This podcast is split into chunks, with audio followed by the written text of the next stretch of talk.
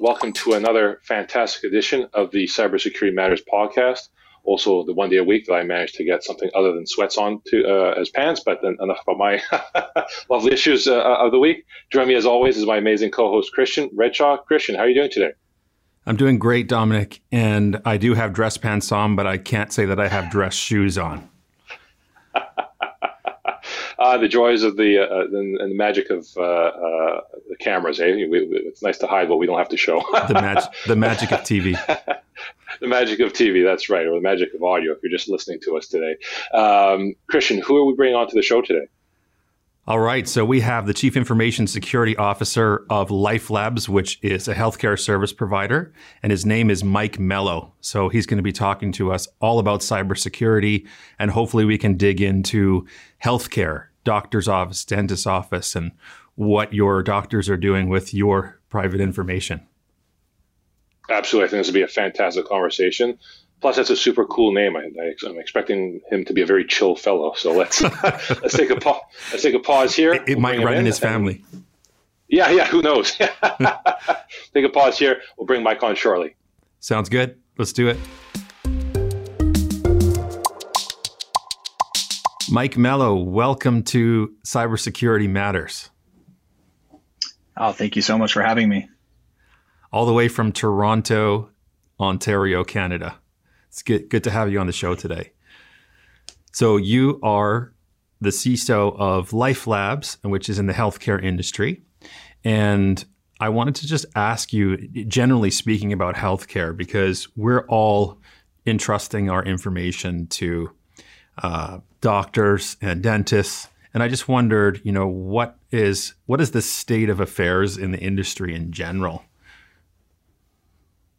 Yeah, uh, great, great question. So I'd say for the past year, uh, you know, there's been this state of flux with how healthcare has been operating uh, during COVID. It, you know, it's it's obviously been challenging for for everybody, but especially in the healthcare industry, and and just figuring out, you know, what's the best way that we can service and service our customers, and working with the, our government partners on, you know, COVID testing and all of these regulatory uh, protections that we have to put in place when it comes to privacy and security of our customers' data. So now more than ever, as we transition and adopt more digital protection or digital offerings, uh, mm-hmm. it's it's now more important than ever that we are protecting our customer information yes. from the, the all the various types of attacks and threats that we face today. And you know, it's it's it's pretty interesting how quickly and rapidly this has come on set for organizations to ultimately be as agile as they can and mm. sometimes pivot in their security strategy or even their business strategy uh, to allow for continued operations. Yeah, I mean, I think about you know my own dentist and my own doctor, uh, and I just wonder, you know, the state of state of those kind of uh, organizations across the board. I mean, my honest opinion is they're being targeted, um, but it's not necessarily new, newsworthy when there is a, a cyber attack on like a local doctor's office or a local uh, dental office.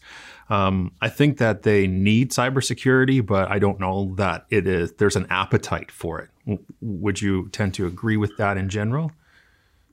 I, would say that you know for some of the smaller businesses out there, like a local dentist office, uh, you know, cybersecurity might not be the the highest priority on their on their objectives right now. But I think that a lot of people are becoming more and more aware that this is a, a mainstream problem at all levels of, of business. It's not just a large organization enterprise type uh, discussion. This has to be a concern for even the smallest of businesses, right? Especially in, in the healthcare space with the access and confidence of their customers to store their their health records.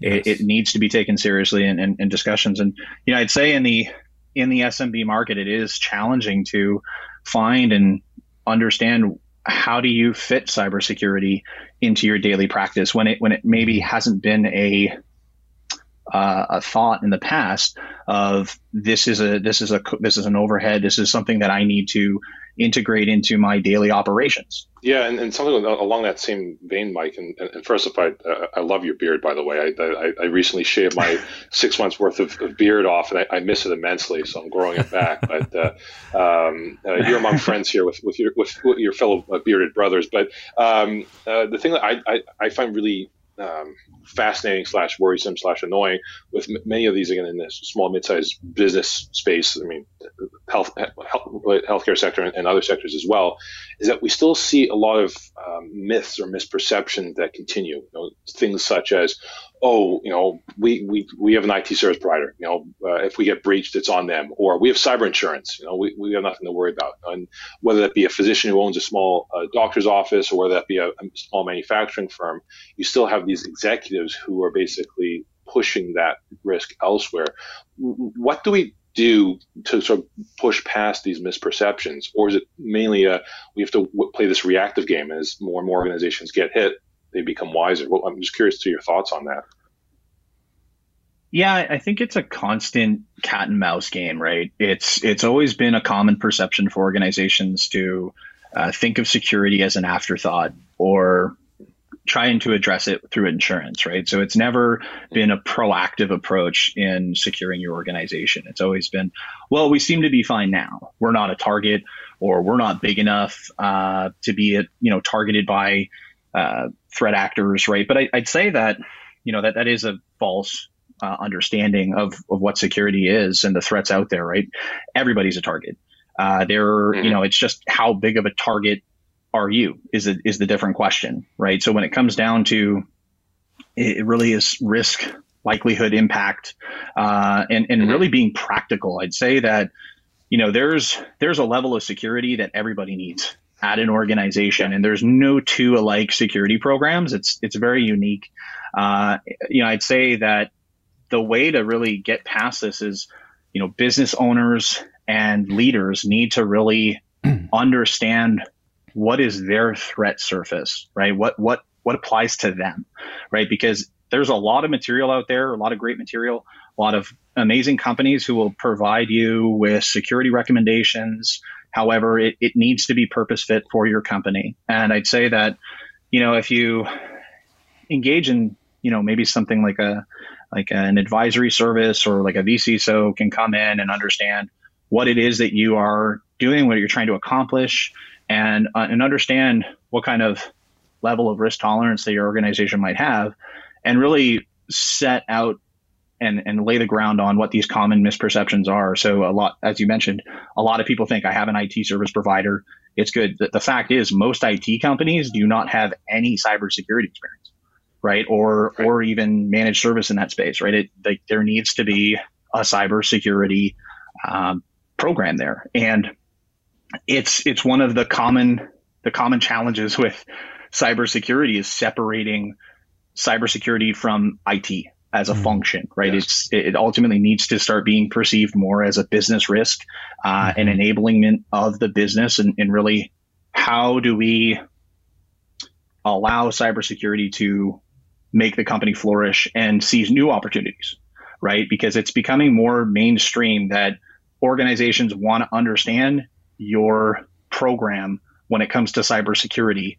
And sometimes business deals are on the line. And if you're mm not if you don't have a solid cybersecurity program or one in existence, you're going to lose out on these business deals and opportunities. And we've seen this um, in LifeLabs. That's that's the reason why we ultimately put so much time and effort and have tremendous support from our executive and board around our cybersecurity program is because you know it's it's fast moving in healthcare right now. You need to be agile and you need to ultimately be trusted by your business partners and also your customers with the data you hold. Well, it sounds like you're doing a great job at, at, LifeLabs there. And I just wanted to talk about taking a strategic approach to cybersecurity and tying that to business outcomes. So, tying the cybersecurity program that you're building in an organization to the, the actual business or the organization.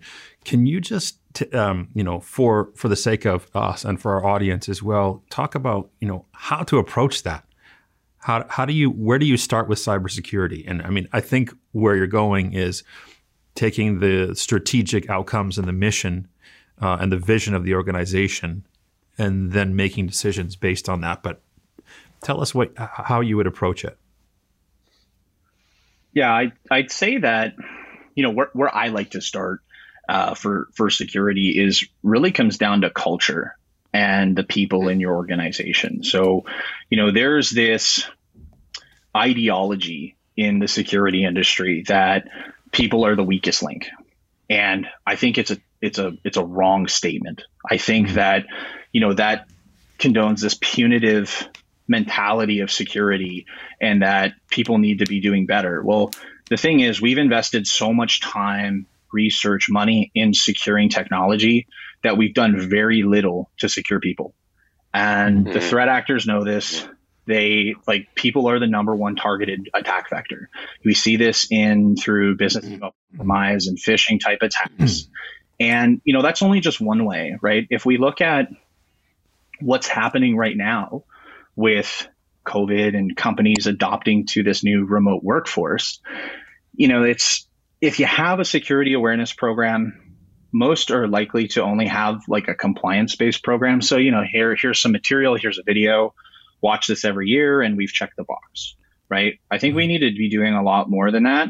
And culture not only relates to, you know, what we're doing from an educational perspective, but also the culture from the executive team and understanding why security has to fit in to the business enablement and, and be purpose fit for your, your company, right? So if we look at things like um, these new business opportunities. How is your security company or your security program in the organization ultimately allowing your business to ascertain this new business, right? And that usually is done through third party or supply chain type questionnaires. And this is really where awareness, even at the executive level, has to be well perceived. So we actually instantiated a cyber risk governance uh, committee for all of our executive leadership team that I co-chair with our CEO and we meet with them every month. So this was a great way for us to really take a top-down approach and educate all of our executive leadership team on, you know, what the security program is doing, how it is benefiting them, and direct and indirect impacts to their lines of business. So I first and foremost always believe in culture and people, and I think we just need to, you know, work on making our people our greatest defense. Mike, just in re- quickly in response to that, before I pass that over to Dominic, what a fantastic high bar to set to, to co-chair a meeting with your CEO. How many other organizations can their CEOs right at the top level of the organization can say they've got cybersecurity sitting at the leadership table influencing decisions in the direction of the organization. So I just I w- want to applaud you for that and set that as an example for those that are watching about how it should be done. Absolutely, and, and and I think again the thing which to Christian's point there uh, about you know saying I'd a, a, a, golden standard for ultimately how um, you know even for us as security practitioners we like to see our clients be able to, to strive to, to to that level of, of commitment when it comes to cybersecurity. Um, one of the things which I wanted to just to ask you a bit more about was uh, about that sort of concept of losing out on business deals or losing business partners by not investing in cybersecurity. You know, so I think one of the reasons why cybersecurity often gets ignored with, by small mid-sized businesses is that again they per, they perceive that the threats, so whether that be ransomware or what have you, won't affect them. But now, like you were mentioning, and I think especially what we've seen with what happened with the SolarWinds incident, uh, now there's increased pressure on vendor risk management, supply chain risk management. And if you are an organization, especially like a B2B organization, and you're trying to sell to larger organizations, they're clamping down on that type of supply chain risk. So as a small company, let's say you're a health tech company or a fintech company, and you're, you're trying to sell your service or platform to these very regulated spaces, um, I just want if you could just sort of recap and maybe expand on how it's so much of a competitive advantage to actually be investing in cybersecurity now, uh, because otherwise, if not even just from a basic table stakes table stakes perspective. So do you do you see us going more in that direction where you know, that uh, business reason uh, or you know, reasons which are uh, impacting the underlying uh, bottom line becoming a key reason why you should invest in cybersecurity? It's no longer just to protect against those unknown threats. Yeah, you know, it's a it's a great question, and I, I'd say that you know those who are in the heavily regulated spaces so companies who have relationships with banks and even in healthcare you know the the smaller size businesses have always kind of been under this level of scrutiny but I, would say that with mm. the pervasiveness of these attacks it's it's now trickling to all industry right and and mm. this is where you know it's it's not so much the direct relationships it's also the indirect so if an organization has a relationship with the bank uh, you know we actually saw this in the states the AMCA breach um, where mm-hmm. you had like LabCorp and Quest, they had a collection agency, and that agency was then breached, and then there was a, a fallout because there was, you know, ultimately the ownership the, or the onus of the responsibility of that protection falls on the company who has outsourced this or has partnered with somebody else. So there is this whole chain of security that needs to be addressed when, you know, you're looking at business relationships and people are now starting to look at the second and third and fourth link in the chain to identify and understand well what is my actual risk exposure and you know this company may be doing a fantastic job with security but if it outsources or leverages somebody else's new product or platform does that now change the actual security capabilities of that information right so it's it's becoming more mainstream now than ever and you're starting to see people actually and organizations actually make decisions based on cybersecurity capabilities and it's only going to mm-hmm. continue. Uh, that's such a uh, such an impactful uh, in, insight there, Mike. You know, that, that's fantastic. Christian, do you, you have uh, um, another question? Yeah, I think I have one last question for you, Mike. So, dialing it down into a super super basic level here for those that maybe those organizations and business leaders that don't really understand what cyber threats really are. We're living in an evolving digital world now. So, what we're talking about here, the subject of it is we have a, a, reliance on technology more than ever to run our organizations. The assets that we're protecting is information, it's communication, it's this intangible thing that has value. And then there's the evolving threats uh, around that that are getting more and more sophisticated as time goes on, naturally.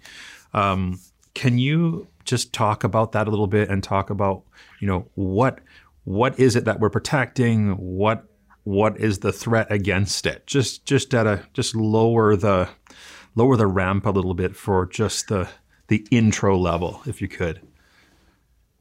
Yeah, I I'd say that you know to really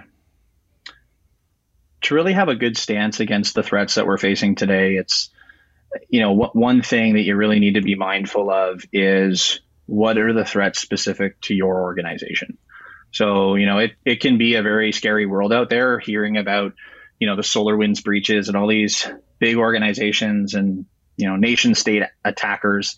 And, you know, in, in the SMB market, I'd say, you know, you're, you're likely not to be the biggest target for a nation state, right? Um, however, we're starting to see a lot of net new companies, especially in the biotech industry, uh, in the healthcare industry, with all of this COVID and trying to be innovative that you know, you, they are potential targets because of the data they hold. And right, I think I think as you said, it's important to understand that the asset in which you're protecting is generally your information, whether that be somebody else's information, whether it be PI or IP of your own company. And I think when an organization starts to think about, you know, how how do we protect our our systems? How do we protect our our programs? I think you really just need to keep it simple right? The, the one killer to security is always complexity. And, and I like to take a very simplistic approach in understanding, you know, what's and how to be practical, right? So what is the true problem you're trying to solve here? And, you know, if, if you look at the SMB market, ransomware is like the number one threat. And, you know, there's, there's some practical ways and how you can address that through maybe centralization of your data. So maybe that's you know you have OneDrive or you have Google Drive for your company, and now all of your data is being stored and secured in one location rather than being sprawled out through your entire organization. And you know, and then you have a smaller footprint, right? So if you're trying to secure your whole company, all 100% of it equally, you're, you're losing your focus. You're, you're spending too much money, and you're you're not investing smartly where it needs to be.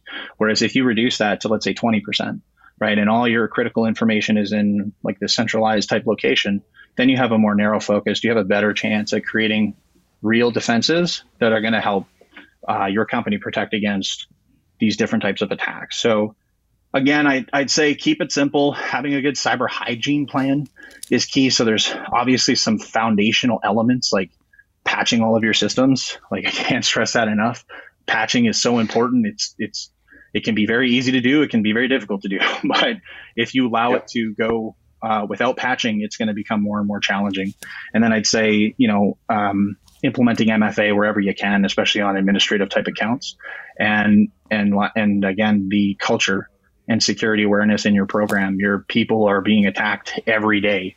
They are the attack vector. So if you can help them understand not only security as it fits to their work purpose, but also security as it as it relates to work from home scenarios now, right? Mm-hmm. Storing your assets away in a locked um, drawer or not allowing family members to leverage your work computer for personal needs and stuff like that. You know, these are these are just simple things that can really make a difference. That's absolutely amazing uh, insight, and, and, we're so grateful to you, Mike, for, for sharing such pra- uh, practical and pragmatic guidance and actionable advice for for our listeners and viewers. And we're, we're Christian and I are very very appreciative of you taking time of your uh, hectic schedule to, to join us today. Thank you again so so much. Thank you, Mike. Oh, thanks thanks for having me. I, I you know I, I had fun being here, had fun talking. So uh, you know definitely appreciate you inviting me here. Absolutely. Awesome. Keep growing that beard. You look fantastic, my friend. oh, will um, do. Chris and I will be right back to uh, wrap up today's show.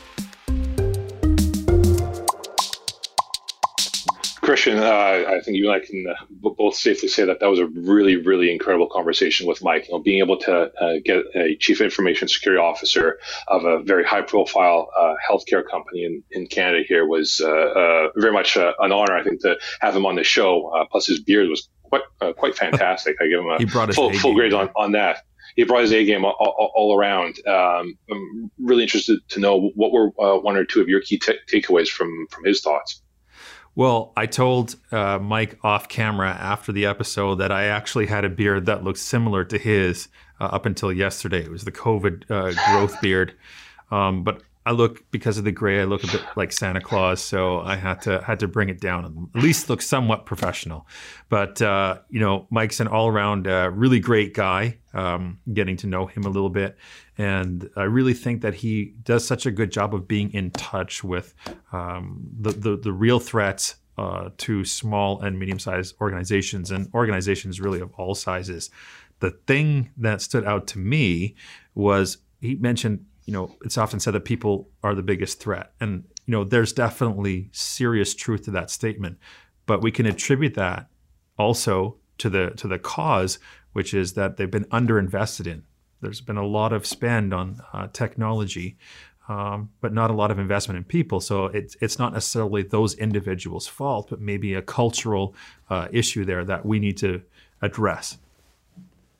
Absolutely. You know, I think, you know, uh, uh, thing I really like what Mike was saying as well was that the need to be able to boil this down, bring this down to a risk equation. You know, if you want a seat next to the CEO or the business owner, uh, yes. especially at a smaller mid-sized business, you need to equate this with risk. You know, uh, what does this mean in terms of lost business? What does this mean if, if, you don't invest in cybersecurity that you could lose out on potential business or lose out on uh, potential partnerships or what have you? So I really appreciate how Mike uh, boiled that down to the fact that at the end of the day, you need to communicate in risk. And I think that was a, that was a very powerful takeaway. Completely agree. And uh, uh, as always, you know, we always want to extend a special thanks to our loyal viewers and listeners for taking time out of their busy day or week uh, to, to spend some time with us. Um, please uh, be sure to check out previous episodes as well as other podcasts under the Conversations That Matter uh, banner. You can see those on the Conversations That Matter YouTube page. Uh, as always, be well, be safe, be awesome, and we'll catch you next time on the Cybersecurity Matters podcast.